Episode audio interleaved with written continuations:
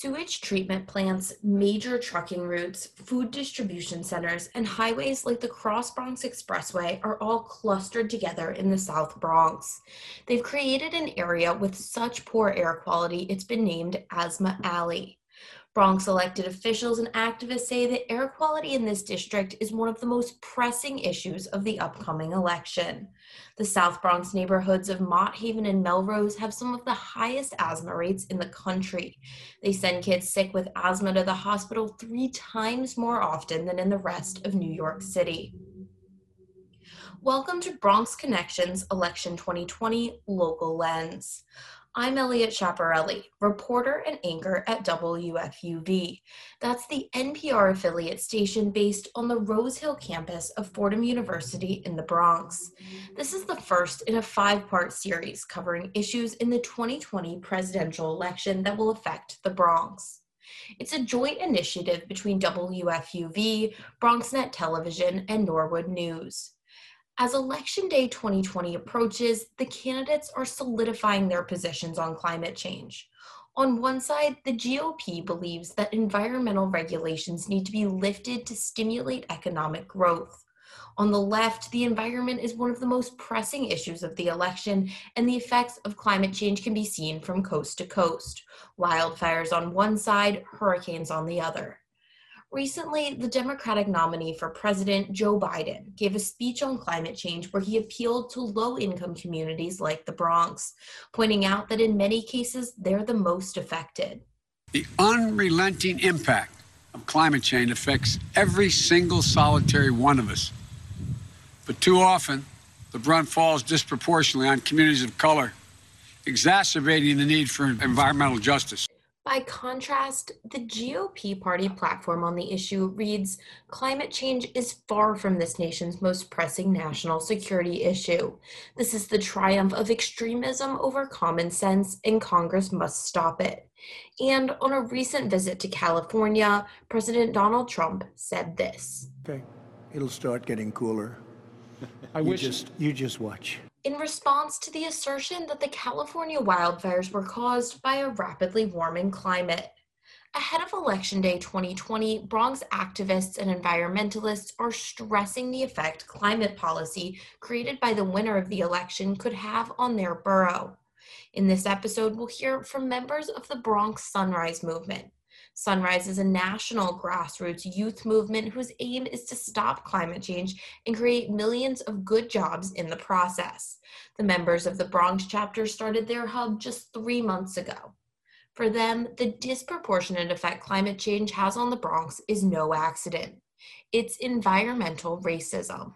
It sounds like like a, to me it's like oh this theore- theoretical term but it's like you can see it and you can you can feel it and you know you know kids in the bronx have like the highest rates of asthma you know i think in the country. So it's you know these these people who you know are, are not doing anything wrong being you know tasked with the burden of dealing with you know asthma and you know which and asthma and like respiratory respiratory diseases That's Anita Gita. She founded the Bronx chapter of Sunrise along with Michael Villanova and Fiona Crisp.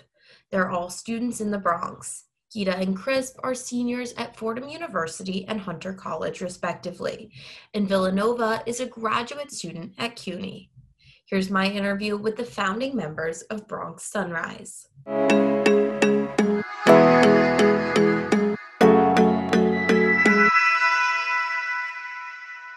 Thank you guys for talking to me today for Bronx Connections. Um, I'm here with Michael Villanova, Anita Gita, and Fiona Crisp. Um, they're from the Sunrise Bronx Movement Hub. So, starting off, I'm hoping you guys can tell me what is the Sunrise Movement?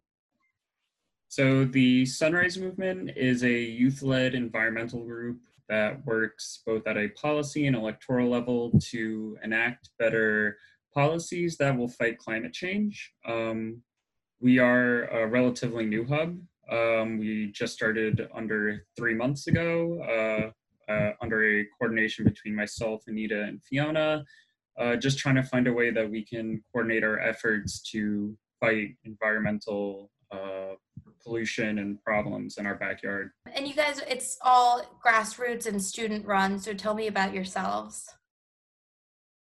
and why you're interested in um, environmental policy and environment and your environmental impact. Um, Anita, do you want to go first? Yeah, sure. So my name is Anita Judah. I'm a senior at Fordham studying environmental studies.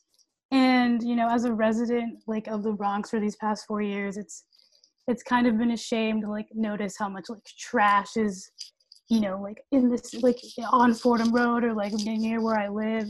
And also just like the pollution is like wild. Like I'm a ram van driver at Fordham and like, you know, driving up from like from from Fordham and then all the way to like Manhattan, I'm like, wow, like I can actually breathe while in Manhattan. Like, why is that a thing? Like, that's awful. So, you know, being an environmental studies major and also just like actually paying attention to what's going on has kind of made me really excited to join Sunrise and hopefully try and, you know, help with like environmental degradation and limit the pollution that's just outrageous. Hi, uh, I'm Fiona. I'm a senior at Hunter College and double majoring in environmental studies and urban studies. So I got interested in the environment um, a couple summers ago. I had an internship at the Westchester County Department of Labs and Research in an environmental bacteriology lab. So we were, we were doing water quality monitoring there. So I was testing like the beaches and the pools within the county. And I was testing Hudson River water, like near the sewage treatment plants to make sure that the um, they were living up to um, the state stand- standards for water quality. And I just realized how polluted our waters were. And then later that year, I did a research project on Fresh Kills landfill in Staten Island, which was it closed in 2001, and that at that point it was the largest landfill in the world. So it's insane. And then uh, and then I had an internship at the Manhattan Borough President's Office, and I did some research on cruise ships and their contrib- um, their contribution to uh, air pollution. So I just thought the Sunrise Movement was a great way to address all of these issues. Yeah, I'm Michael Villanova. I'm a CUNY student studying political theory. Um, my background is mostly in like academic work, but I've also done some organizing and some volunteer work on campaigns, um, more specifically with um, like Community Voices Heard, which is a housing rights group in the lower Hudson Valley and New York City. So way I came to environmental work was just sort of seeing the intersection between like economics and um, working class justice, and then also how the environment plays a huge role in the quality of life that um, working class and low income people have in New York City. So, why specifically does the Bronx need a Sunrise Movement hub? What can you guys do here specifically? Well, environmental racism is really prevalent right now because of COVID, um, which is, you know, a respiratory illness that disproportionately affects people with pre-existing respiratory illnesses like asthma, which is like really prevalent in the Bronx. Um, so the Bronx is home to the Hunts Point Food Distribution Center, and it has numerous waste transfer stations and like warehouses and things like that. So there's lots of industrial traffic in the Bronx, like degrading the air quality. Um, the Bronx is also home to like highways like the Cross Bronx Expressway, which like divide our neighborhoods and again degrade our air quality. And yeah, so it's just really important for those reasons. Can you guys define and explain better the term environmental racism? Michael used it last time we talked, and I really want to um, define and explain it well for our listeners.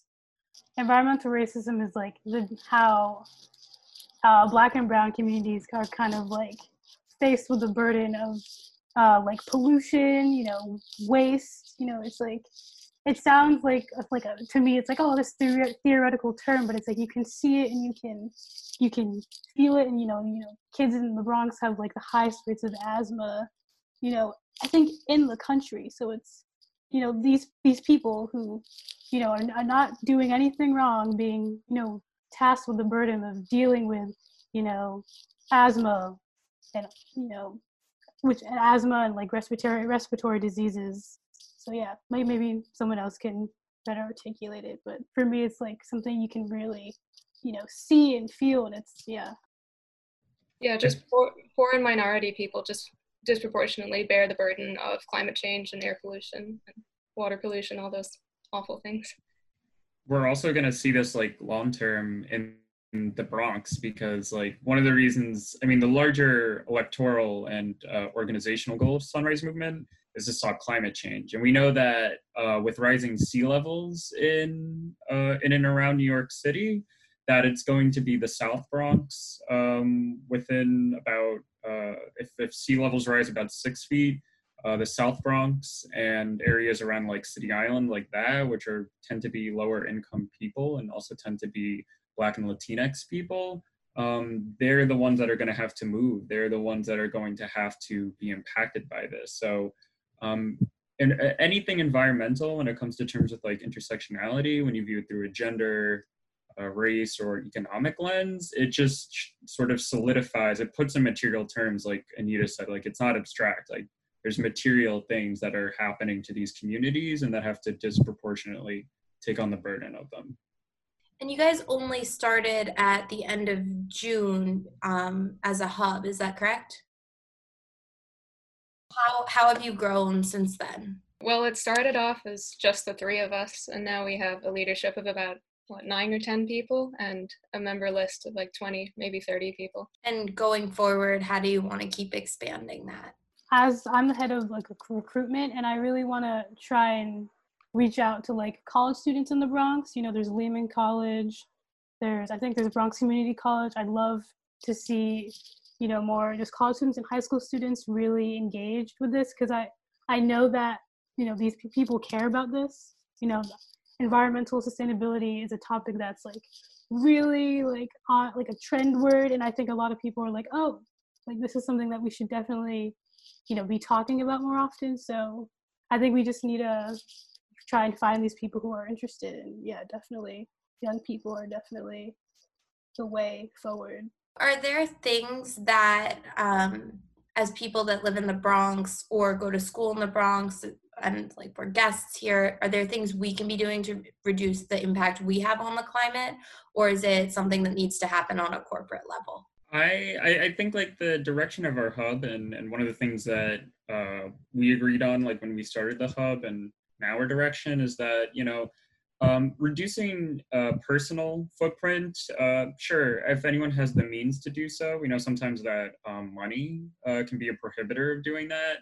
Um, and we know that like one of the common themes that is so prevalent in our society is that like every individual needs to take on the burden of environmental and climate action but um, we think that it has to happen at this broader level. So, like the issues of rising sea levels and air pollution can't just be stopped by one person switching over to an electric car or something. We need um, broader policy action, broader political action, which is why I think um, as scary as sometimes it is to join in like an organization that's political and put yourself out there we really need young people to do it right now. We really need you to join a organization like sunrise where it's collective action where it's solidarity where we work together towards electing politicians that are actually going to be in seats of power and represent our interests and our future's interests. So uh, it's the it's the hard work of solidarity and communal organizing. That's that's what I think has to be the um, strategy for environmental action. Right. So with that, if somebody wanted to join your hub or take action with you, how could they contact you or become a member? So the best way is to reach us on Instagram or Twitter at Bronx Sunrise, at Bronx Sunrise. Uh, in our bio, you can find a link to sign up and become a member. and We'll add you to our email list and clue you into any of our future actions, which due to COVID will mostly be through Zoom actions and online actions, but they're still very important. They're getting results. Uh, and also, um, there's a link in our bio to if you are a Bronx resident to join the Bronx Swab and just help out around that civilian uh, initiative to review our waste management and pollution problems. So that'd be a great way to get involved with us. And finally, I just want to ask if there is anything else you want to share with me about climate change, specifically to the Bronx or about Sunrise. For me, I think like this is the time is now. You know, we we can't keep waiting um, because this is only going to get worse so if if you have the means and you have the time like definitely you know join into collective action. This is the first summer that i've done like organizing and it's scary and i've you know we've made mistakes but like that's okay. As long as as long as you're making an effort like it's fine. So yeah definitely don't be afraid to you know go out with your friends and do like a park cleanup. Or you know don't be afraid to join bronx sunrise or start a hub at your school or something. So yeah That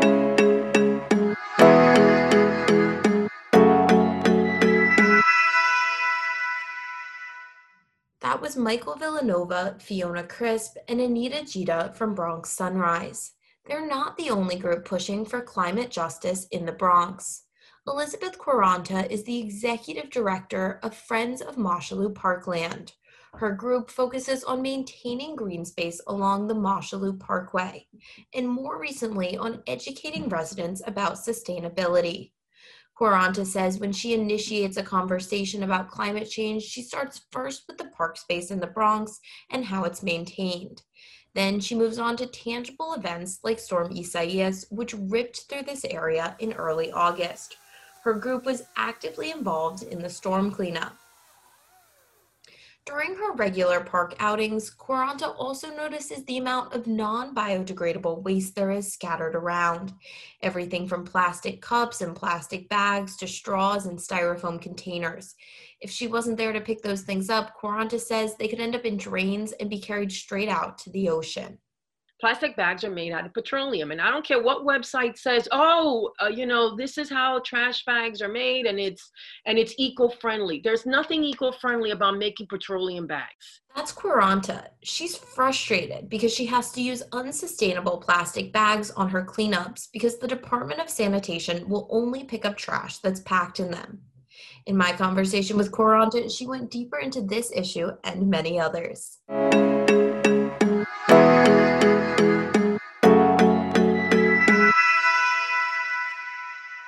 I want to start by asking what the mission of Friends of Mosholu Parkland is. We started out with keeping the parkland green and clean. Um, but as climate change is literally in our faces, um, that mission just continues to evolve.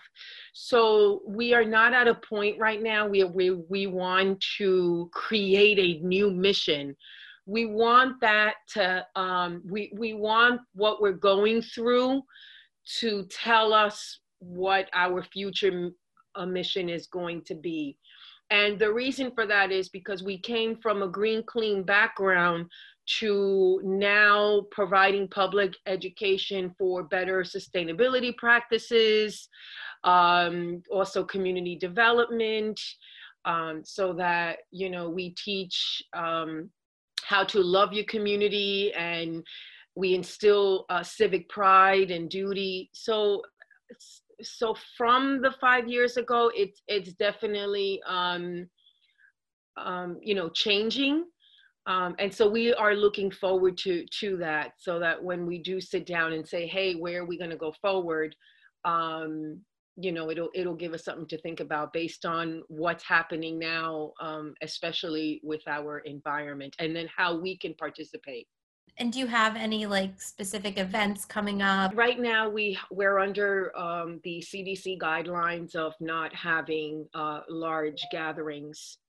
Um, so the information that we do provide is pretty much on a um, on a weekend or weekday um, uh, ad lib way when we are outside uh, when we're visit when we are visibly outside on the on on Mosholu Parkland, um, that's when we wear our hats that say Friends of Mosholu. We wear our T-shirts so that people know um, when the when we're out there. We do a lot of solo volunteer. We encourage solo volunteering, and so what we wear actually opens up that conversation um, many times I've been out there, um, some of the other members have been out there, and people have come up, keeping socially distant, but they have come up and they've asked questions. And then that provides us the opportunity to talk about everyday, you know, just like everyday life. And so when we begin having that everyday conversation, that's it's so easy because every day we should be in, we should be incorporating some kind of sustainability practice when you talk to people how do you say how climate change is and will affect the Bronx specifically? How do you bring it home? We start with the amount of green space that we have. So we do have a lot of green space in this area of Bedford Park. Um, even though Mosholu Parkway is three miles, um, you know, we do take care of the parkland from the four train Mosholu Parkway station all the way down to Webster Avenue on both north and south side. That's how we start that conversation. Um, and then where do you go? When they tell us, well, why do you do what, you know, what we do? Then we talk to them about how our temperatures are rising, how the weather has affected um, our own immediate environment. Um, they get reminded of, of the storms that we go through. We just finished coming through storm ISIS. Is it was it was it ISIS? I, I think, think, it's Isaias. okay, so we so you know how many trees we lost? Oh my God, we lost so we lost quite a bit of trees. Um, and so again, if those winds wouldn't have been so severe, um, they might have lasted. You know, they they they they could have withstand those those winds. Um, when it rains, it really pours. If it's if it's rain, it's too much rain. If it's if there's heat, there's just there's just too much heat. So what kind of funding does the Bronx need on, you know, the city, state and federal level to maintain this green space? I can't be specific on on the on the state and fed you know that i can't be specific on but i what i do know is that funding i think needs to be um, moving forward needs to be geared into public education. And and both on the children both on youths and also on the adult side. Um, we can't keep doing we we can't keep allocating funding for picking up trash uh, I know we have a big trash initiative in the Bronx. It's called Meaningful Mondays, and the um, elected, you know, officials come out with their groups and they go into park areas. But that's just that's that's just like putting a band-aid on the on the situation. Um, the funding needs to to go into not just public education, but more important into um, manufacturing initiatives for for alternative products. So the problem is not the litter. The, the, the problem is the is what litter is made from. So, you know, if we've had if we had products that would biodegrade and disintegrate within a matter of days or weeks, you know, even months, then it wouldn't have been so so bad. But the amount of what when we go through our trashes what we see are these manufactured everyday um, styrophones which should which by now really are illegal but people are still using them because they buy them and use them as plates instead. So even though the businesses are not using them the, the styrofoam uh, you know plates are still um, on sale. You you go to the store and you can buy them. You can buy styrofoam cups. They they shouldn't even be on the market. And I mean even even the Department of Sanitation. I'm you know as much as we co- we try to collaborate with our agencies, why are we still using plastic bags?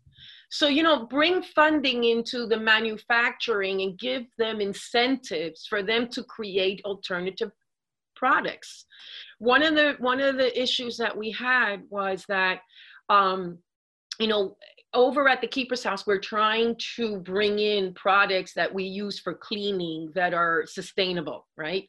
So we've been changing the toilet paper and we've been changing you know uh, hand hand things you know hand hand paper hand hand towels.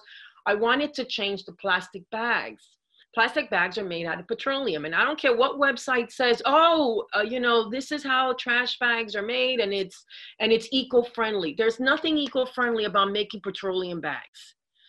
Um, so I, I inquired and I was told that Department of Sanitation does not pick up unless it's in a black bag. And then I was told because they have contracts, I guess, with people, with manufacturers and companies that sell black bags. There's a lot of money involved there. So now, you know, I can see where it's going to be a fight between the companies, the manufacturing companies that are still making these black bags because of the money that's involved. Um, so there has to be another way to to encourage those manufacturers to stop making non-environmental items. So you're talking about, you know, policy here. Yeah. Um, are there specific um, climate policies that you look for in a candidate's platform when you go to the polls? I would like to hear. I would like to to know about what the candidate is is thinking of doing for the community in terms of um, bettering the the environment, um, and not just physically. Like, what is their plan? With uh, bringing the importance of climate change into the community.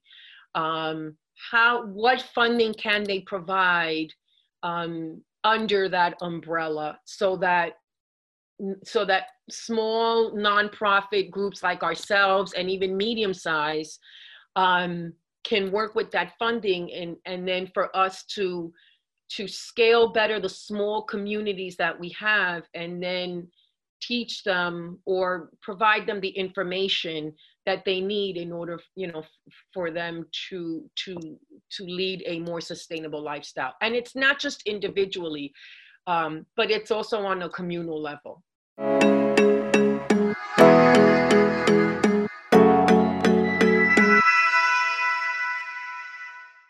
was Elizabeth Quaranta from Friends of Mosholu Parkland. To these activists, climate change is one of the most pressing issues of the upcoming election. But how does the average voter feel? According to a Pew Research poll, 42% of registered voters said climate change was a very important issue to them when it comes to voting. But there were substantial differences between Trump and Biden supporters on the importance of most issues, and the widest gaps were on climate change by 57 percentage points. Organizations like Friends of Mosholu, Parkland, and Sunrise will undoubtedly continue to lobby for more environmental protection no matter who wins the presidency November 3rd. Join us next week where WFUV reporter Nora Thomas will discuss policing and criminal justice. Special thanks to Friends of Mosholu Parkland and Sunrise for joining us. Thanks also to Sheila Maloney from Norwood News, Luis Roboletto, and Michael Max, and everyone else at BronxNet, and to George Bodarky and Robin Shannon at WFUV. To read, watch, and listen to more from Bronx Connections, you can go to norwoodnews.org, WFUV.org, or bronxnet.org.